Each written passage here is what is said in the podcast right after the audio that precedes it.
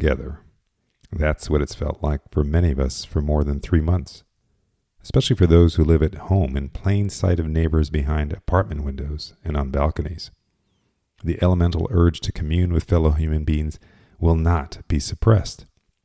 Sequestered, we've made music together across at least six feet of sidewalk, lawn, and the air between high rise windows.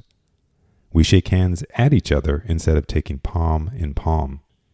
Released from lockdown, relieved, we click elbows or ankles together in greeting, and we will do almost anything to meet up, even if it means murmuring through masks. Together, at least, even if apart from others. But we can't wait to sit shoulder to shoulder, fans yelling from seats much less comfortable than couches at home, or to stand shoulder to shoulder at a bar because drinking in public is something that drinking at home cannot be. We're desperate for the din of the restaurant. The first few forays to our favorite restaurants have been sad. Quiet and sterile and distant is unfulfilling, which is why I sank in my chair the other day when I read a brief Bloomberg article entitled Robot Food Startups Have a New Pitch No Humans Touch Your Lunch. The growing interest and investment in automating the restaurant from the back of the house to the front has apparently not yielded much to this point, but that might change with the threat of viral contamination permeating every possible public nook and cranny. Pizza Hut has been advertising that no one touches your pizza from the time it leaves the oven. Zume, a well funded Bay Area startup, has been trying to figure out how to afford using robots to make pizzas from scratch, then serve them. Creator is a startup focused on using robots to create a new and different burger experience.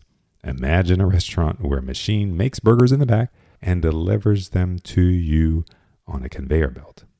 When the pandemic hit, according to the article, Creator made the conveyor belt self sanitizing and created a pressurized transfer chamber to transport burgers to the outside of the restaurant so they could deliver on the promise that you would, quote, be the first to touch your burger.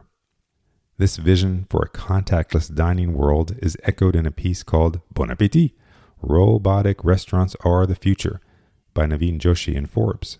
The article lays out the benefits and drawbacks of employing robotics in addition to or instead of employees.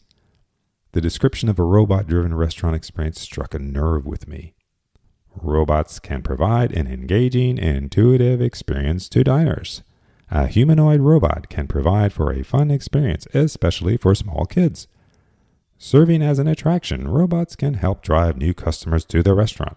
A more robot reliant restaurant can offer navigation guidance during the experience, along with cooking and serving food expediently and simplifying the payment process.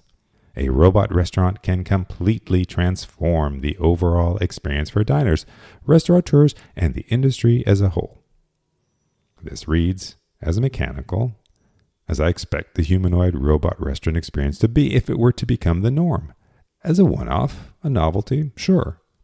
It's too bloodless, though, for the many occasions we need to commune, whether alone among many or together with others over a meal. We spend around 60% of our food dollars on food and drink we get outside the home.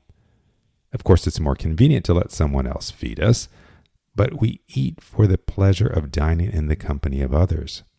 The restaurant atmosphere depends on the menu, decor, music, and many other physical attributes of the space, but the ambiance maybe depends more on the ebb and flow of the people occupying the space. Real people, raw emotions, genuine smiles, and the servile, tip driven smiles too. Can I have everything on the side? Sure. What's your favorite thing on the menu? Well, I had the special just now, and it's amazing, but if you're not into fish, a robot might refresh without asking your sweet tea as efficiently as your server, but would it get all embarrassed after spilling a drink on the table and offer a glimpse into its life's struggles and hopes while wiping up the spill? These life affirming exchanges are what we'd miss with contactless dining. The best trained robot will fall short of serving what matters almost as much as the food. Going fully self serve is even sadder.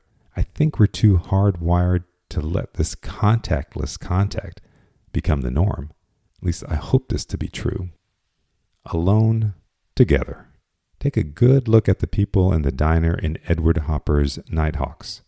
The New Yorker art critic Peter Schjeldahl mused about Edward Hopper in the June 8th and 15th issue of the magazine. He writes, Aloneness is his great theme, symbolizing America, insecure selfhood in a country that is only abstractly a nation. He says this aloneness is not loneliness, but rather solitude. And I say solitude is necessary for good mental health, but there's only so much solitude one can enjoy.